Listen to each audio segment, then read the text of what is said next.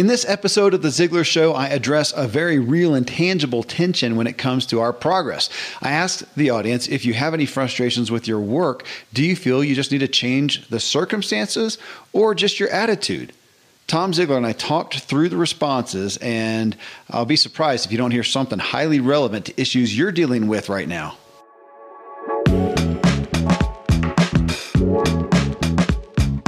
Welcome, everyone. I'm Kevin Miller, and this is The Ziglar Show, where our focus is increasing your performance in your personal and professional life, drawing straight from the legacy of one of the most inspiring leaders of our age, Zig Ziglar.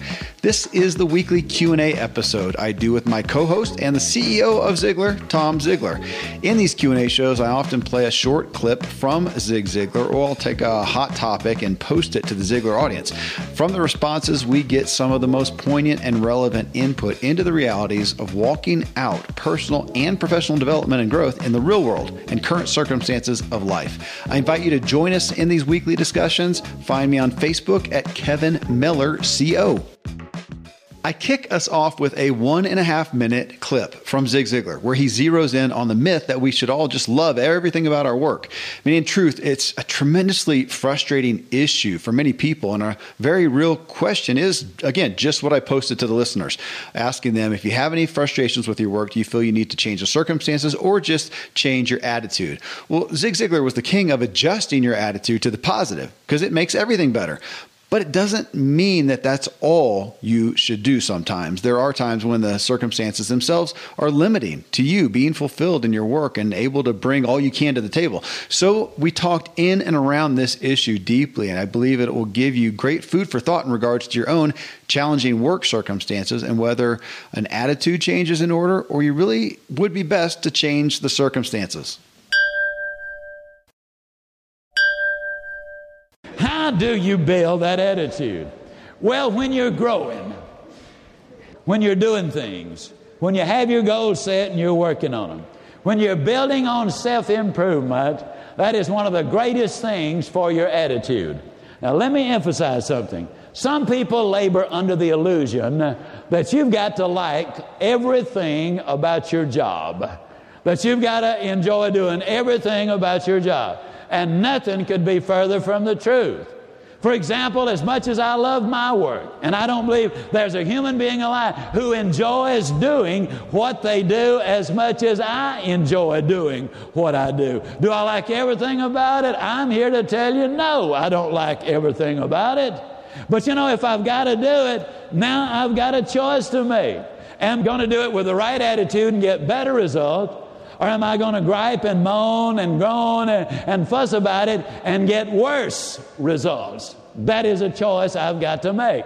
Well, you know, the decision was already made when you took the job. Here's some things you got to do. And what you're going to discover is simply this the better your attitude doing the things you don't really like to do, the more likely you are to be given more of the things you do like to do. But everything uh, is not going to be dessert, as we've already said. There are going to be those unpleasant things or things that you don't really like to do.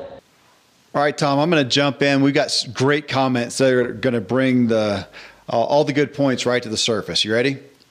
Ready. All right. Matt Horn, he says, This issue is a daily challenge for me. I am really dissatisfied in my job as I am in sales, and our company has been sold twice in the last 18 months with about four new CEOs in that same time all while our products and solutions drop in quality, features, and innovation. The company was once number one in the market, and now we struggle to compete in almost any uh, offering we submit. I myself feel embarrassed about the product when offering it, as I don't believe the quality or technology is worth the money the client would pay. The challenge is we are continually asked by management to remain optimistic while they admit we have technology issues, and then we obviously are still pressed to hit our sales target. I have to agree that my mindset is lacking and could improve, and so I'm taking an active approach towards this. But surely there does come a point where optimism becomes delusion. He asked on a question we could probably stop with that one comment. I think he just brought up, you know, some of the, the, the big question on the balance, the tension between change your attitude or when do we need to change the circumstances? Wow, that's a good point. Um, because in every if if you work somewhere, you're in a career, you're in a business, uh, there's always going to be change, challenge, and disruption that comes. Yeah. And so, how do you face it? Well, of course, the right mindset is going to be a huge asset or liability if it's the wrong mindset. Mm-hmm.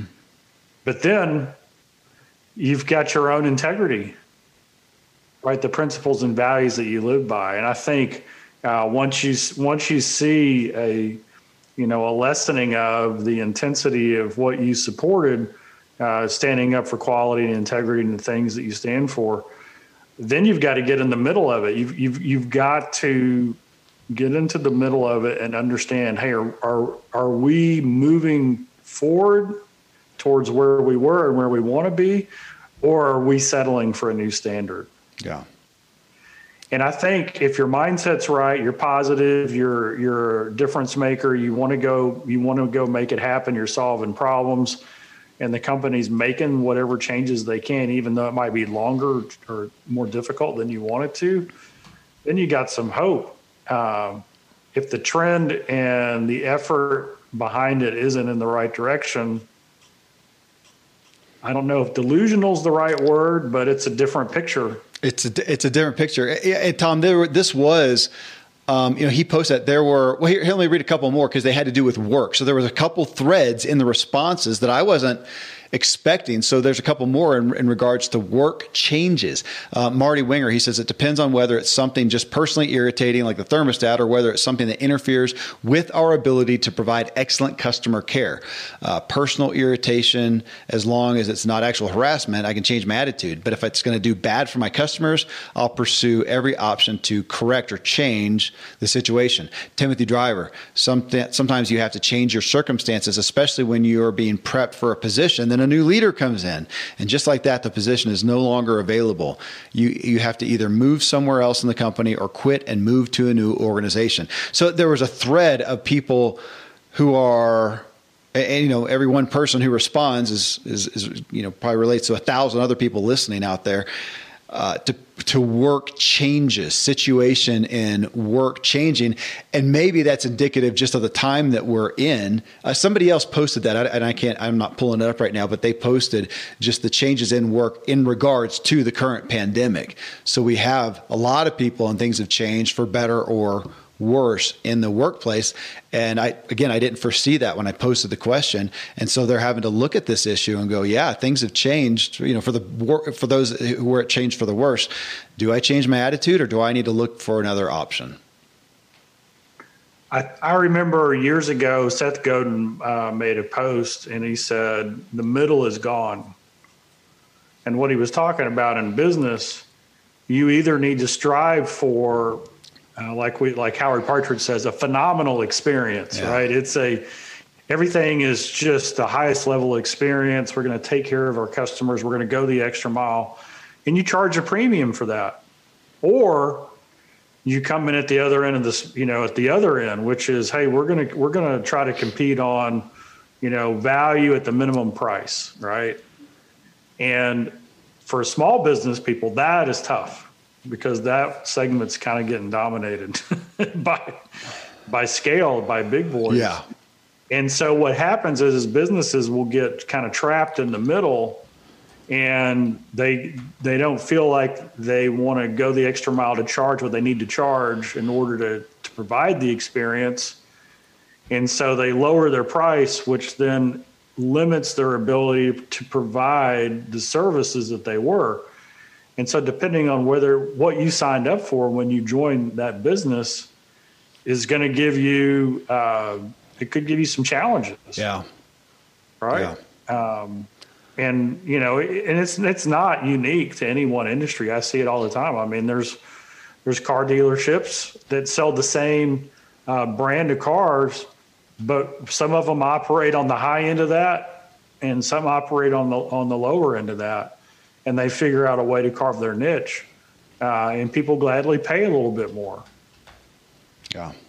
Yep. Yeah, I, I, didn't, Tom. It's interesting as we're talking about this. I just didn't foresee the relevance of this question right now in regards to the workplace because we've seen so much volatility and uh, and see so much change. So this is going to be relevant for a lot of people who, again, are sitting there right now asking this question. Work has changed. What here's here's what I've seen in the change of work, and that is that people are they're isolated, disengaged. Far more communication is via camera. Uh, and if the group of people you're working with aren't naturally good communicators, then there's going to be less of it. Yeah. Yeah. Right. And so that combined with the added pressure, uh, the pressure of, uh, you know, the pandemic, maybe a spouse lost their position or or you know you're dealing with kids who are at home.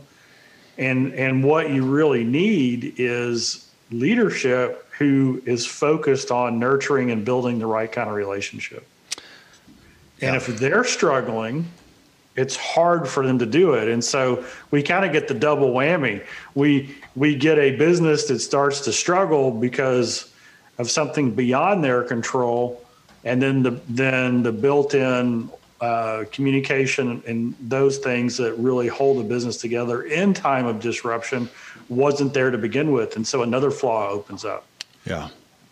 Yeah, yeah. You know, it's it's interesting, Tom. You talked about relationships, and I think that's going to be top of the list, or, or, it is as people talked about some of the issues here. It's relationships where they have the biggest struggle. Even though now we just had the guy who talked about the you know the product itself has deteriorated uh, somewhat, somewhat. But you, you also, I mean, I'm in a, a, a guy's, it's kind of an influencers, Christian influencers prayer group uh, that meets every every week, and one of them talked this morning about the pressure that he's feeling right now. They've got a big launch, some big work stuff, and he is working from home now because you know their office got shut down or whatever, and his kids are there, and just the difficulty of focus and going deep in his work when he's at home with kids, uh, which, man, I get. That's why I'm in my office a mile from my house right now because I think that there's 11 family members at the house as I speak. Uh, but yeah, man, again, the changes in in regards to this time um, that we're in. Well, here's another one just on the overall topic, Tom. Brad Goring, I think is how you say his name. He says, I've always I always start with checking my attitude. What is it that I can control in the situation? What can I give to make it better? Not just for me, but for everyone. How can I lead to a better outcome? Have I sought clarity of where the pinch exists? Have I been clear about my expectations? If I've done my part, then yes, it should be a sign that it's time for the circumstance to change. Even when that time comes, it's not always immediate change, especially if there are unrelated commitments to be filled. Uh, good questions though to vet. Again, is it? Uh, I thought that was a good good little filter, and we should all have one for. Okay, let me audit myself according to my own attitude, and of course, bring myself to a positive attitude. I mean, it's the point of this. It's the crux of this. But do I get to a point of saying I have, I'm there, and it's still not good enough? I think he's spot on. Brad is spot on. I, there's three questions that I love. Uh, and you can apply it to yourself you can apply it to a customer you can apply it to leadership but they kind of go like this and i'm going to apply this to myself since this question was to the individual listener what am i thinking feeling doing right now in relationship to work? Do a deep dive get real you know am i worried am i anxious am i embarrassed am i concerned uh, you know is and because you've got all these inputs and you may not have digested them all right? Because you're you know an email comes across with a tone a coworker says something that you haven't really heard before you, you the, the customer complaint box is, is seems to get a little more active every day and so you've got to do it like dad said a checkup for the neck up yeah. what am i doing what am i thinking what am i feeling all all of those things kind of come into it and then you ask the next question How do I want to be thinking? What do I want to be doing? And, and how do I want to be feeling? In other words, this is where I am right now. Where do I want to be? And so now you've got kind of an anchor at both ends and, and you're in the middle. Okay, so how do I get from where I am to where I want? And that's where you can dig in and say, look, is this a mindset issue? Is this me not really learning the new software that's really killing? I mean, is that really what it is? I'm just, they integrated a new system and I'm not comfortable on it and it's kind of wigged me out. That's something I could learn. Yeah. Or is it something beyond my control? Like I can do all this stuff, I can adjust it. Now, the good news is this the right attitude, the right approach, given it 100% while you're in it, is going to position you to help move it to where you want or to create the landing spot somewhere else. There is no downside. Yes. Right? To getting your attitude and your approach right. Uh, and then you so you get that right. And but some people and i've had a lot of questions through the years hey I, I discovered my organization's doing this. I don't think it's right. And i look at them and i go i think you're probably right. That's a circumstance that's got to change for you right away because you can't aid and abet in something that you know is not right. Yeah. Yeah. and then and then i'm real clear i'm real careful. Hey is that a is that an individual person problem or is that a, a philosophy or a culture of the organization because those are two different things and you, you handle those in two different ways Yeah. Yeah, it's well. So on that, yeah. So that where it's a moral, ethical, obvious thing, but well, here, Katarzyna, she says it depends. Sometimes nothing needs to change; only needs to be tolerated. That word "tolerated" is a red flag for me, and I'm going to go right into Brian Lynchard. He says I've been struggling with something along these lines lately. I've been trying both approaches, but I really think I need to change the circumstances, and I've been working on that.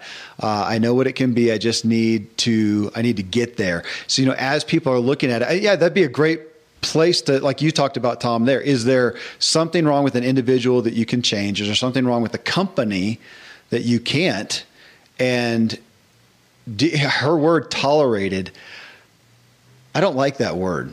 Um, to, to me that word if you're tolerating you're in trouble i think. You know even that i mean it's i'm so good people are so good at endurance. You know i'm going to endure something. I've seen that with I want to pick on Christians somewhat who think they're just they're doing the right thing, they're doing the altruistic thing, they're in work that is you know toxic, is bad, doesn't do much for them, but man, they're going to provide for their family and they stick in it. And I know a lot of people do this, but you know, stick in it. I'm going to do I'm going to do the right thing. I'm going to do the righteous thing, and they stick in it and it's just depleting them. They're not able to be the fullness of themselves, but they feel like they should be grateful for the job. But maybe hit on, yeah, maybe we should hit on that. You know, if you've got a job, you're making money, come on. Really, first world problems, you're going to complain because the spirit of the place isn't good or the product or service isn't good. And we tend to minimize that and, as Katarzyna said, tolerate or endure it. I'll just exclaim, I'll, I'll profess my own bias with that. I have a really hard time with that again, if you're doing what you need to do to keep a roof over the head and food on the table, that's great as a short term. But to do that for a year, two years, five years, a decade, man, I don't see I don't see that serving everyone best. What do you think? I would have to ask more what it means, uh, and I'll give you an example. Okay. Um, let's say you've got a job and you love it. Everything about it's great. The people are great and but you know for six months of the year you're working in a warehouse and it's 100 degrees out there. You're just going to have to get really comfortable i mean you're just going to have to go in yeah it's hot. Yeah. I mean, you know what i mean? That's just the nature of it. So that might be what the what the toleration is uh, in that regard. Um, if it's something more significant than that then I'm kind of with you. I'm I'm like I I think we always imagine what we what could go, you know, that it's going to be worse wherever we go. A lot of people do that, and I think, wait, wait a second, it could be better. When when we had a bunch of salespeople on our team, how they would routinely come in, kind of slyly sometimes. Hey, yeah, I'm having, you know blah blah blah they're talking about an account and they let me know they're hiring and it was just a message that there was always opportunities out there Yeah. And I would look at them and I'd say, you know what? If you're a customer facing person, like in sales, and you're not getting recruited on a regular basis, then you're not doing a good job. good response. So, yeah, I'd say congratulations uh, to them. But I, I, guess I guess the toleration thing, I need to know more. Yeah. Uh, because, you know, well, this is a whole different subject, so I'm not going to go there. But we're not big fans of to- the word tolerate. We would much rather love. You are listening to The Ziglar Show in this episode that asks when we simply need to adjust our attitude for the better in the face of trials and when we need to actually change our circumstances. In this next segment, I hit on the former. When do we need to call a spade a spade and change our circumstances? So, here are some great resources for you, then we'll get right back into it. Well, you know, so so come to the the, the perspective of when we know that with if somebody has a negative attitude and they're going to bring that, every place is going to be negative. You know, uh, there's that old pithy quote. You know, what was the place like that you worked? Oh, it was terrible. The people were horrible. The product was terrible. You know, you know. Do you think this other place is going to be better? No, it'll probably be the same because obviously you have that attitude, and we have that perspective of you can't escape your problems. You're going to bring your problems with you. Uh, okay that said, but now back to like uh, who was it that said who asked the Brad talking about those questions? He asked himself if we bring ourselves up to our most positive self. And you said something a minute ago, reminded me of your dad's statement: positive thinking won't let you do anything, but it'll let you do everything better than negative thinking will. So, okay, let's assume that we're able to do that there are just absolutely environments, and we've all experienced it, where we are able to flourish more than others. And even if the people aren't bad, the management's not bad, the product or service isn't bad. I mean, I've been I've been in some great circumstances. Uh, now I haven't done a lot of time as an employee, but just in, in you know in, in business situations uh, where everything was everything was pretty great, but it just and again it could sound somebody could pawn it off as I ah, you know first world problems. I mean, I it just didn't I was I, I, didn't enjoy it or I wasn't passionate about it. I didn't care. I, I, started a business, gosh, a long time ago that did really well. It was one of the quickest succeeding, least risk. Uh, it was pretty great. I just didn't care about the product. It was a marketing product in the lending and realty uh, realtor industry. And I just didn't care. At the end of the day, I just didn't care. Nothing wrong with it. And somebody else may have absolutely found a heart care and a passion, but I just didn't. And so I I left that, and that may maybe that was selfish. At the time, it probably was. My family could have used the money that I was already making that I walked away from. So I'm not discounting that either. I don't want to be unwise and just flighty with it, but and I do, and I know you do too, Tom. We put a lot of uh, and somebody said that here in one of the comments uh, about just how you know life's too short. I think is what she said to spend the most time we spend anywhere, which is true for most people working, and not be able to be fully yourself and not have something that you enjoy at least, even if it's not the most altruistic thing out there, uh, but at least something that you care about, enjoy to some degree. I have a hard time not not citing that, but then I know there's people with great stories for themselves or their parents or a grandparent or something that just worked and put in their time. It wasn't their passion, but they did a good job and supported their family and, and that's honorable as well. And i don't want to discount that. Sometimes i i'm, I'm hesitant to I, I don't want to put that down. My gosh it's hard for me. Again I'm, I'm just claiming my bias to not go oh i want people to to want to have what i have and to love what they do every day which i know you do as well tom yeah, and I think, you know, sometimes we get put in a place that's not a perfect fit. Uh, you know, there's personalities that we work with that kind of rub us the wrong way. And we can even change our view of that relationship that allows us to do well.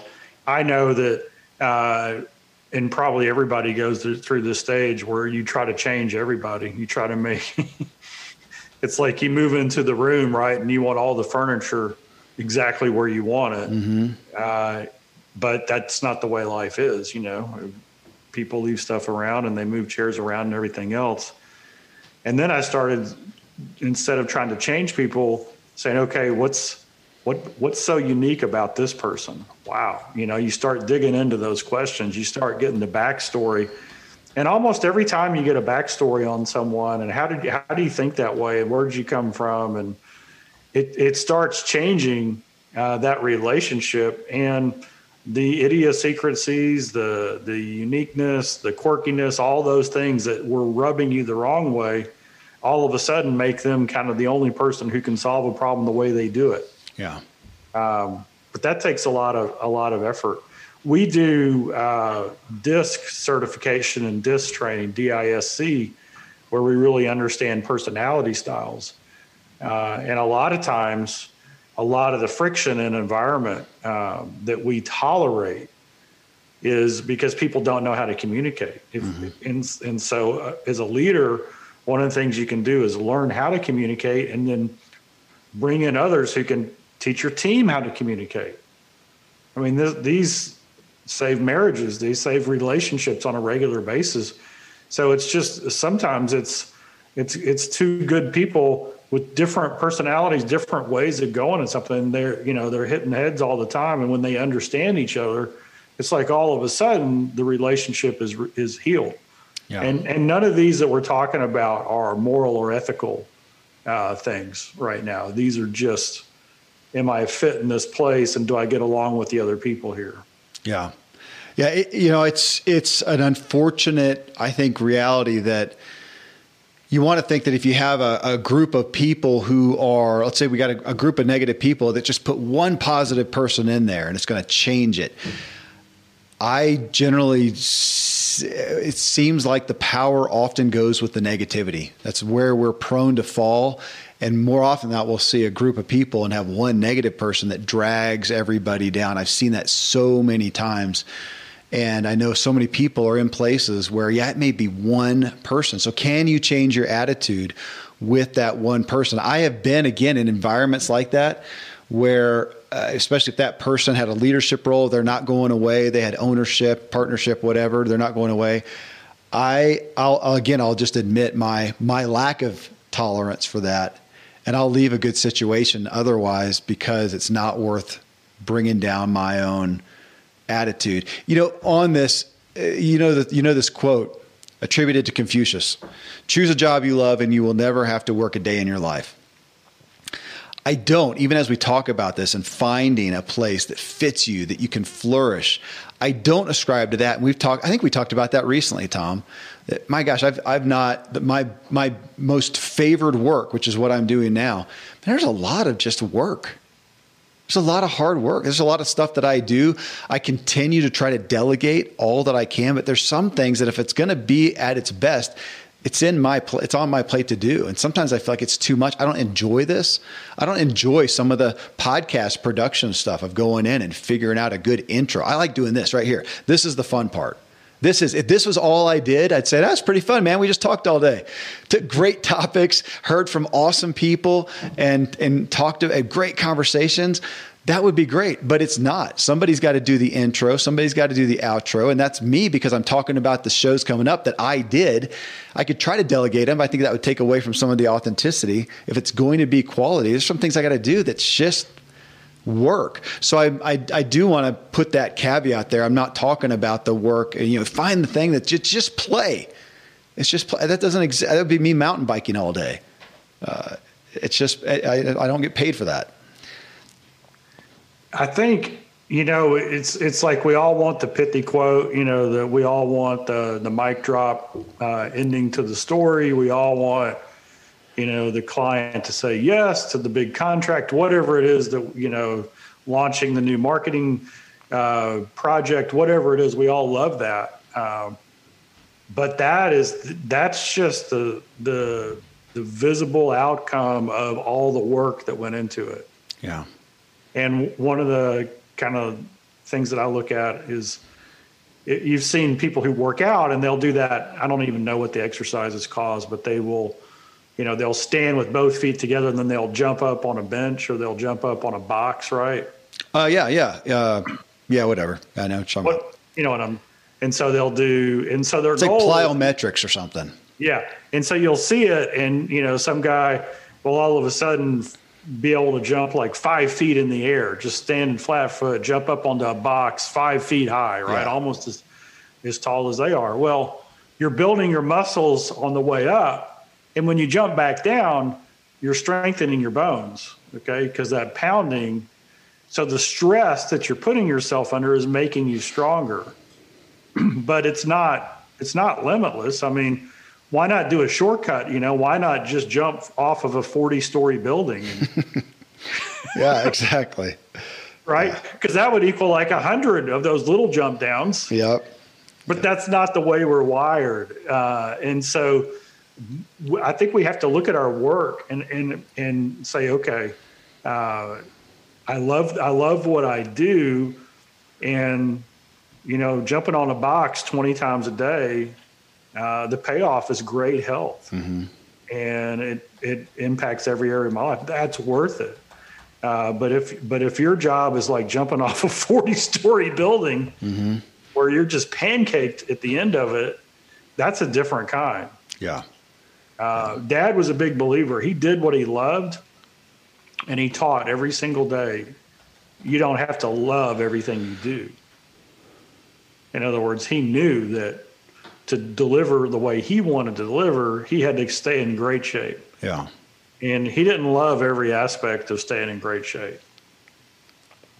I want to add another piece of this, Tom, that there is also, as people are looking and grappling with this, it's relevant to, to know who you are, to know how you flourish. I'll never forget being on a cycling team. I was over in Europe and had a group of guys and had uh, had one guy who was really struggling, uh, just from a even even from a depression aspect, was really struggling. And for me, I I couldn't I, I, was not I was less than I, am today as far as being able to cope with people and, and handle people. But it was just it was really difficult. And, and, there are there's some people I get along with. There's some people I don't. There are some I do well here speaking to aspiring people. I went to a children's home and tried to talk to these kids. Thought I was going to change their life. I am incompetent at this point in my life at people who don't really care to aspire as waking them up. I'm not that good. Thank goodness there are people that do that can do that. So back in this environment, I had this guy who was really struggling, and it just it, it was really difficult for me to be in. Now I had a good friend on the, on the team who it almost gave him life to work with this guy and to nurture him along and it was just one of those things that, that got me to seeing gosh i'm i'm not bad for struggling with this necessarily and he's not necessarily better for to do it's different roles we're very different people he's a policeman today uh, something that i have no no, I would be a terrible policeman. I'm conflict averse. I'd be the worst policeman ever. I'd say oh, everybody, everybody gets off free. Uh, it, it, would be horrific, you know. But to to realize that that we do have, and I thought about this because you talked about personality styles, Tom. That we need to look at that in a, in an arena because again, I see most of the time when we're in a job that's difficult, we're looking for a reason to justify staying there. Most aspiring people, I'll say, are obviously you've got negative people who are always looking for a reason to leave, but uh, at this level of humanity that we're talking to here, most people are going to be looking for a reason to stay. And they're going to ultimately, I find, discount some of the realities of them and to look at one. And I appreciate the person who says and looks at it and goes, you know what? It's good. I don't really have some huge reason not to be here, but I just, I think that there's more. I think I've got more in me. Um, Eh, eh, so I, you know, I wanted to pull that out because even here amongst this aspiring group, as I put this out, if I go down through here and kind of list them out, there's a lot of people who said it's all about attitude and that's how they perceive it. You know, Sarah, more often than not, I need to change my attitude. Chris, attitude, 100%. Evan, attitude. Change the way you look at things and the things you look at change. Dennis, focus on changing the circumstances. You spend a life looking for situational happiness. We have a lot of people who do that. Had a ton of people who just said both. It's just Kevin says, yes, it's both. Chris, it could be one or the other, and in some instances, uh, both. A lot of people uh, there, and I think most, again, I'll use that word aspiring. Tom, uh, most most open minded people are going to say, well, of course, it's both. But man, the nitty gritty happens when we look at where we are now and say, is is this do I, if I have some frustration, which everybody has some, is it me that needs to change? Or do I need to change the circumstances. You know, and it's interesting too. Eric Harrison, he says, having worked for myself my entire career, I can say that for me, the only answer is my attitude, my performance. Limitations on myself and my ability to lead others depend solely and completely on my attitude. That's interesting too. I mean, we're talking about the workplace, but if you own it, it's another different set of this question is a differing perspective. Yeah, Eric's one of our Ziglar coaches, and uh, I like what he said because I think whether somebody writes their name on your paycheck or you write your name on your own paycheck, you're always working for yourself. Yes. Wherever you are, granted, you're you're working for yourself. Uh, a great leadership question. You know, in one of the talks that I give, I talk about uh, engagement and disengage people. And there was a study that came out in Parade magazine, and basically 35% of people who are making around 16 bucks an hour that was the average. They they asked a question: Would you rather have a twenty percent raise, or would you rather have your immediate boss or supervisor fired? Wow. And thirty five percent said they wanted their immediate boss or supervisor fired. Wow. And here's why. I mean, this is what I believe. The every every person on the planet, regardless of education level, uh, whether they went to college or never went to school, uh, no matter what work they're in, on the inside of them, there's an economist. and so, for all the leaders out there, uh, for all the people that listening, there's an economist in every every person out there. And so, when you work for someone, the economist in your heart is saying, "Is my leader are they elevating me up to the next level or are they holding me down? Okay. Okay. Yeah. And so when I look at that stat, 35%, I want them fired, even though a 20% raise at 16 bucks an hour, that's the difference between eating out once or twice a month or never eating out. I mean, it's not a lot of money. But what those people were internally saying is this the right leader who knows how to lift me up is a much better long term economic choice for me than a 20% raise with the wrong leader. Yeah. And so if we work for ourselves, we have to create the attitude, we have to create the mindset that we're going to go all in, right? Whatever we do, we're going to go all in. And then that's another great question, the litmus test that we can we can ask ourselves about where we work. Are the people I'm working for and with are they focused on helping me raise up or are they holding me down? Is you know, is there a brake on my growth here, or is there rocket fuel on my growth here? Because long term, um, this is a study I think Gallup uh, did.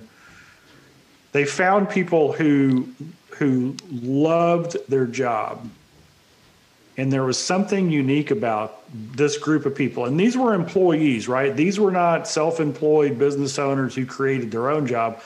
These were employees. And this is what they discovered. When they started in the job, they did their whole job description, whether they liked it or not, 100% as well as they could. And then the leadership of that company, whoever they were reporting to, over time allowed them to create their own job description not by massive change but by little by by little choices. And the choices would be like hey you're doing this right now and that's a very detailed kind of accounting type function. And we know that that's not something that you enjoy so we're going to take that away from you as a responsibility but we're going to add this other responsibility which is follow up customer service with our best clients. They take about the same amount of time, but this one fits your style a lot better. Yeah. Okay. So the enjoyment out of the job came when the person doing the job was all in, you know, right attitude, right mindset, doing the things they didn't like to do as best as they could. But with a leader who was constantly saying, hey, what are you really good at? Let's give you more of that. And and what do you struggle with? Because it's not a natural gift or a talent. Let's see if we can get some of that out of your job description. Yeah. And that's, to me, that's exciting for me in the future because I think the way the world is going, the way the remote work is going, the way technology is improving, the way AI is coming in, the leaders who are going to maximize their teams, they're going to take what I just said that that principle of putting people in the right spot and helping them grow. It that's that's going to be the difference maker for a lot of businesses over the next five to ten years. Well, it's you know what you said, you know, and I, I do want to put in here. I, I obviously. I said this word a couple times. I have a bias coming in here. I think I see more people. Again, I'm going to call it this aspiring group are generally going to look at the circumstances and try to make it work for them. They're more prone to try and endure maybe a lesser circumstance than to consider leaving because that's a risk, you know. And I'm going to talk about okay, what's the risk of staying where you are if you could possibly be more, find more. Now you talked about yeah, is the workplace. Do you look at it and go, gosh, as a people, as an employee especially, are they elevating me or holding me down? Uh, because that's what I, you know, my my limited amount of employeedom long ago, I felt like all I understood growing up in an entrepreneurial home under Dan and Joanne Miller was ownership of working like it's like I own the place uh, or not, being responsible, not you know not from an arrogant place, but being responsible for everything, looking at it like an owner. When we like every employee to do that, and realizing a lot of times it, I find people and they would do that. They aspire to work that way, and they're not free to. They're not free to. I, I took a consulting gig 15 years ago in Silicon Valley and went and worked at this company in their offices for it was actually only about 30 days that I worked in the offices then I just worked did the rest off, did it off site from that point on. But realized real quickly there's I am not free to do all I see as possible here. Uh, and because of that the relationship didn't continue. Of course that was mostly on me because I was dissatisfied. I was not able to tolerate that. I didn't want to tolerate that. But again, asking that question is, yeah, to you, so, am I being elevated or held down, or am I full to do everything that I can?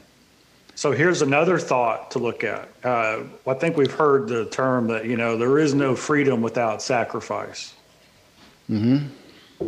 And Dave Ramsey, he doesn't. I don't know if he uses those words, but he talks about it a lot. And when I see working people who are stuck in a position that they tolerate they feel trapped. And what's happened is they've traded their freedom for comfort. And what do I mean by this? Well, they trade in the car every two or three years on a new car. They buy a little bit more house than they probably should have. They eat out more often than they should have. And so what's happened then and then companies and there's whole company cultures who were like get the car you know get the get the sports car get you know go do this get the suit you know join the club do all these different things. And suddenly you're in a situation where you're making probably above average in your industry but it would be a financial ruin if you left the handcuffs that you've put mm, on yourself sure without another position. And so, how do you avoid it? Well, how many people, if you had a, a year's worth of savings, uh, would jump as soon as you could? What if your house was paid off? Would it? Would you tolerate what you're tolerating? Yeah.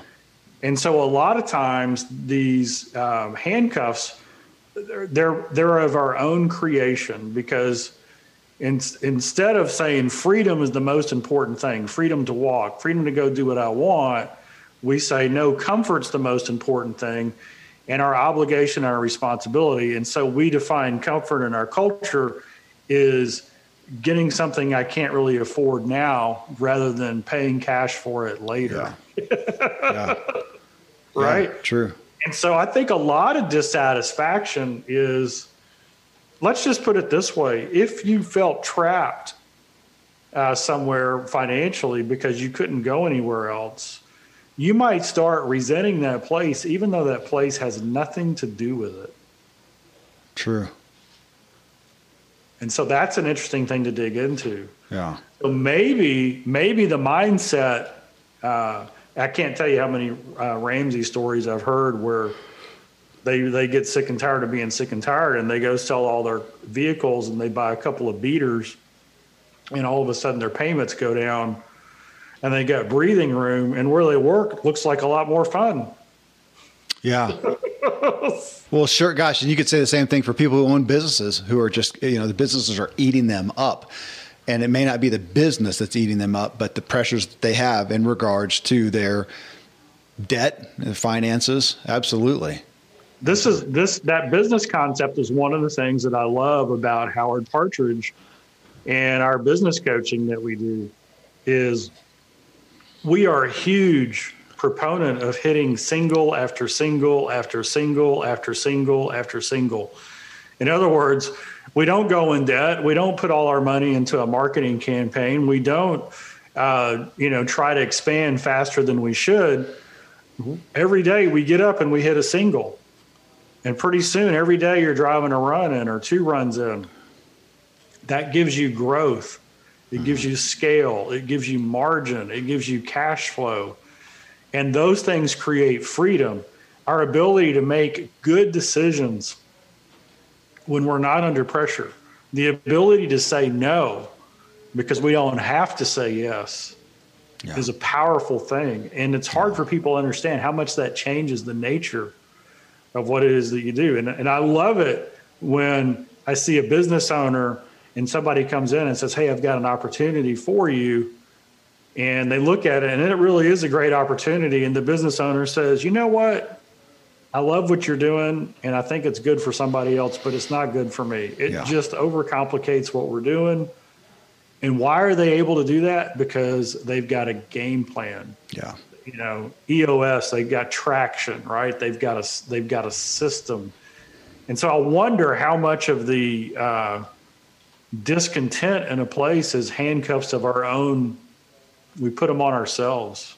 Well, like what you said, because we don't have an overall plan. We don't know what we're about and why we're about, and we don't have that overall plan. Tom, I, I, I don't ever forget. It's been about ten years ago, uh, as I'm thinking about it, that I realized it was when I was working with so many people starting businesses and opportunities everywhere. And it was stressing me out, thinking, "Oh my gosh, I, sh- I, should be. Should I be a part of that one? Should I be a part of that one?"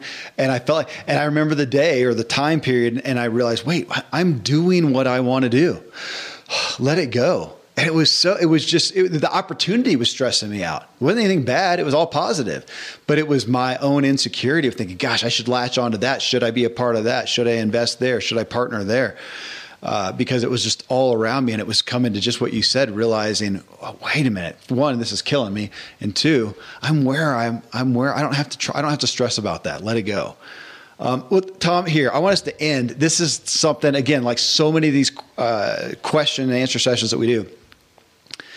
I was not foreseeing this thread, and the thread is about retirement. So as we're talking about you know, tolerating, enduring, whatnot, uh, let me read a couple to you. Sarah Tipton, she says, My frustrations at work went away when I retired. Terry says, uh, Ziglar, yep, I'm lucky enough to have been able to retire in September. I tried the attitude adjustment, but it wasn't working. Things have changed so much this year due to COVID. Uh, I was just tired of all the theft going on in their stores and attitudes of customers. I'm blessed to have been able to change my circumstances. And then Susie, kid, she says it depends on how often and how long the bouts last of, of, frustration. It's normal to go through cycles of dissatisfaction in a job. As long as I didn't stay in a mode of dissatisfaction too long and was able to move forward, uh, which sometimes required an attitude and or paradigm shift with an with the agency. I worked in the same place with many of the same people for 23 years. I kept my eye on the prize of retirement and made it there uh, this past January. For those that find themselves perpetually dissatisfied, it's time to move on. Life is too short to be unhappy at a place where you spend most of your waking hours. It trickles into the personal realm. So I pulled out a few there because this issue of retirement and it just, to me, brought home again where my biased perspective was in even asking this question is i think we are too hesitant to make necessary circumstantial change sometimes and just focus on the attitude which again we can bring the attitude to to full capacity sometimes, and it's still not the place where we can be uh, the fullest of ourselves. And so here we have people who, and we know we've all seen this, experienced it with other people, and there may be people listening right now who are in this place and they're thinking, if I can just make it to retirement, you know, being in the uh, partnered with our doctor, Dr. Randy James, and seeing a lot of medical professionals, Tom, there are so many. That issue is so pervasive amongst doctors who have the perspective of being a doctor and may not flesh out what that really looks like day to day. I'm going to be a, a pediatrician, and every day I'm going to be working with these crying kids who think I am the most terrifying thing in their lives. They didn't. They didn't think through that. And now they're in it. They've invested so much time, so much money, so much effort. There's so much on the line that then they get into it and then they're just thinking, I'm just going to slog it out. I'm making good money. I'm buying stuff. I've got lots of assets. I'm putting money. I just got to, I just got to slog it out. And they do not like what they do. It's really, I don't think people realize how prevalent it is in the profession of doctors. But we see that everywhere. People who are just trying to put their time in until retirement when and you've seen this tom you experienced it with your dad and you've seen it with other people. When people whether they retire or not and your dad was vocal about never retiring right? Right. Why would he want to retire? He loves he loves what he does. But even those who who do officially retire to some capacity. The people who I saw who loved what they did, they cared about what they did, they were very fulfilled in what they did. When they retire, they tend, I see them go on and live pretty vibrantly and abundantly and, and progress and find other things. Those who, again, this is my experience, but I'm going to paint with a broad brush, and I think it's relevant. Uh, for, for most, those who put the time in and just endured and tolerated something that they were not fulfilled in until they could finally retire did not have really vibrant retirement periods of their life. a lot of times, I think that's when we see that decline. Now they have no purpose. They didn't have joy. It's hard to revive that after 20, 30, however many years of not having joy. You don't just stop and then boom, find it all of a sudden and you've been planting that seed of dissatisfaction for so long, I think it's hard to revive. Okay, I, again, I'm painting with a broad brush. I don't want to offend there, Tom, but man, the fact that retirement came up and just making it till the end to me, it felt really acute and dangerous in this conversation. You know, the the biblical um, perspective of it, uh, and, and, I've talked about this before on the show. Rabbi Lapin says mm-hmm. in Hebrew, uh, there's no word for retirement because retirement has the connotation of I'm done serving others. It's time for others to serve me. So it's not really a concept, but there is the concept of of sabbatical, of of serving in other ways. Yeah. And so what I would say is, hey, you know what? You are getting a promotion. You're going to now serve other people in a new way. And I think people's identities they get locked up in their job. And so if if your identity is i'm the widget mover and that's what gives me meaning in life that's who i am and then you retire you are no longer widget moving and therefore your uh, identity is diminished and these people go home and die. If your identity, if if if your job is, hey, I impact people who I work with who move widgets, and it's those relationships that I'm all about. Well, guess what? That's transferable. Now you yeah. can go be grandma, grandpa. You can go down to the community center because you have been in the business of relationships your whole life and you have just moved to a different work field that may not pay. Yeah. And that's how we that's how we serve people. Uh, I was on a, another podcast yesterday, or I, what's yeah no it'd be Friday uh, with Mike Kenny, who's one of our ZLCers, and he, he he gave this quote, and he said, when the space race was on, and and uh, President Kennedy, I think he was at the Space Center and he's walking through the hallways and there was a janitor and he just came across him and the janitor was mopping the floor. And the president looked at him and said what are you doing? And he said sir i'm helping to put a man on the moon. Yeah. It's an awesome story. And uh, I, I may have told the story a little off, but that's the point, right? Why are you doing what you're doing? You know, the the the administrative support person in an elementary school are they consumed with all the irritated parents of all the stuff that's going on? Or do they look at all those young kids and think that's the future of our country? Right? Which which which job do they have? They you that's where the mindset and the attitude comes in. You get to pick the job that you're in. You get to pick and choose how I'm going to approach it. Yeah. And if you're in a toxic environment with other people who don't get it, then it's perfectly fine to go pick another place to do the same thing because you're really in the people business. You're not in the yeah. widget business. It's it's just got me thinking, Tom, with this that with that aspect of I'm going to endure this. You know, toxic is is a very you know negative, but this unfulfilling work environment where I spend the majority of my time every day, every week, month, year. And then I'm going to get to the end and it'll be worthwhile or I'm going to now then I'm going to come to fruition and do all this great stuff that it, it, would be it's daily deposits. We are training our brain. That'd be like me saying you know what? I'm going to be sedentary for the next 10 years because i don't have time to train and then i'm going to stop and I'm going to do a marathon the next month. We can't, can't do that. I mean, at some point, I'll never do a marathon. If you go too far, you'll never. I mean, if I don't build those daily, so if I am building every day, living in unfulfillment, bitterness, resentment, as opposed to the opposite, uh, that's gonna that's gonna create who you are at the end of that you know at that retirement age, and uh, man, just dangerous. Okay, I, I want to do justice. I, everybody, you just told the story about the. Um, uh, t- told that story there. This one is similar, and I'd never seen it to this detail. So it's the story of the three bricklayers. Uh, I didn't know that it was literally. It's apparently it was a literally a great a, a real story. After the Great Fire of 19, uh, 1666 at Level, London, the world's most famous architect Christopher Wren was commissioned to rebuild St. Paul's Cathedral. One day in 1671, Christopher Wren observed three bricklayers on a scaffold, one crouched, one half standing, and one standing tall, working very hard and fast. To the first bricklayer, Christopher Wren asked the question, "What are you doing?" To which the bricklayer replied, I'm a bricklayer. I'm working hard laying bricks to feed my family. Honorable. The second bricklayer responded, I'm a builder. I'm building a wall. But the third bricklayer, the most productive of the three and the future leader of the group, when asked the question, What are you doing? replied with a gleam in his eye, I am a cathedral builder. I am building a great cathedral to the Almighty.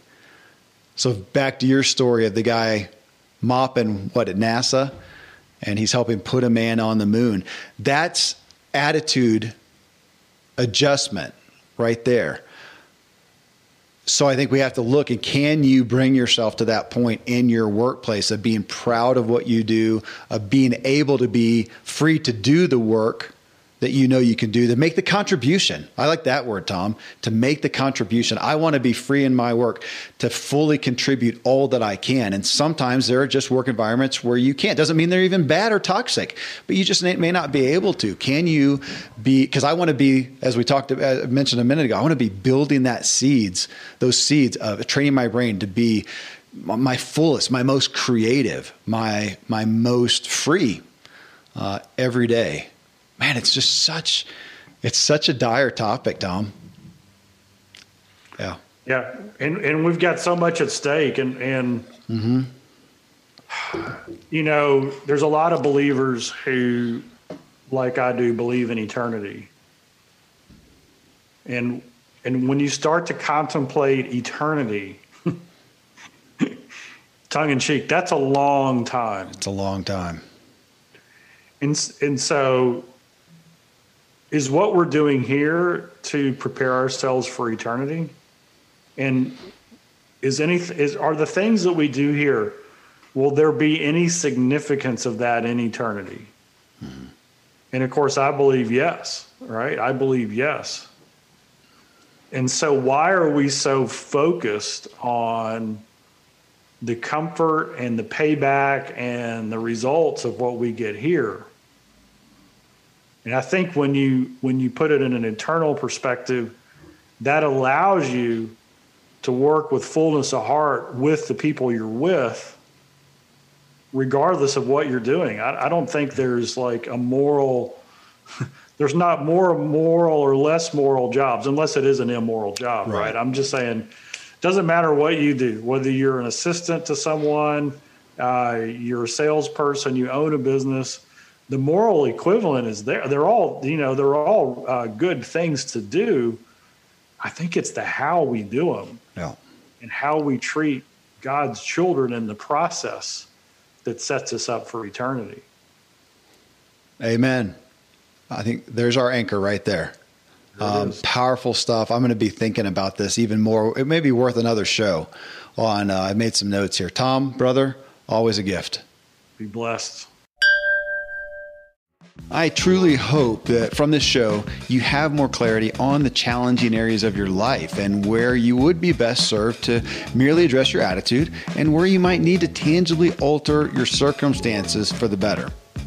Coming up in episode 853, I bring you a formula for success. Now, I don't believe that exists at face value, but the definition of formula is this a list of ingredients for or constituents of something. Well, Steven Kotler, he's a New York Times best-selling author over and over, uh, award-winning journalist, and he's done the research and testifies that anyone can achieve peak performance, and he provides the neuroscience behind why. We talk deeply through the issues of drive and motivation and peak performance, and ultimately, I believe you'll understand this formula and where and how you can most readily improve yourself. Till then, thank you as always for letting me walk with you as we inspire our true performance together.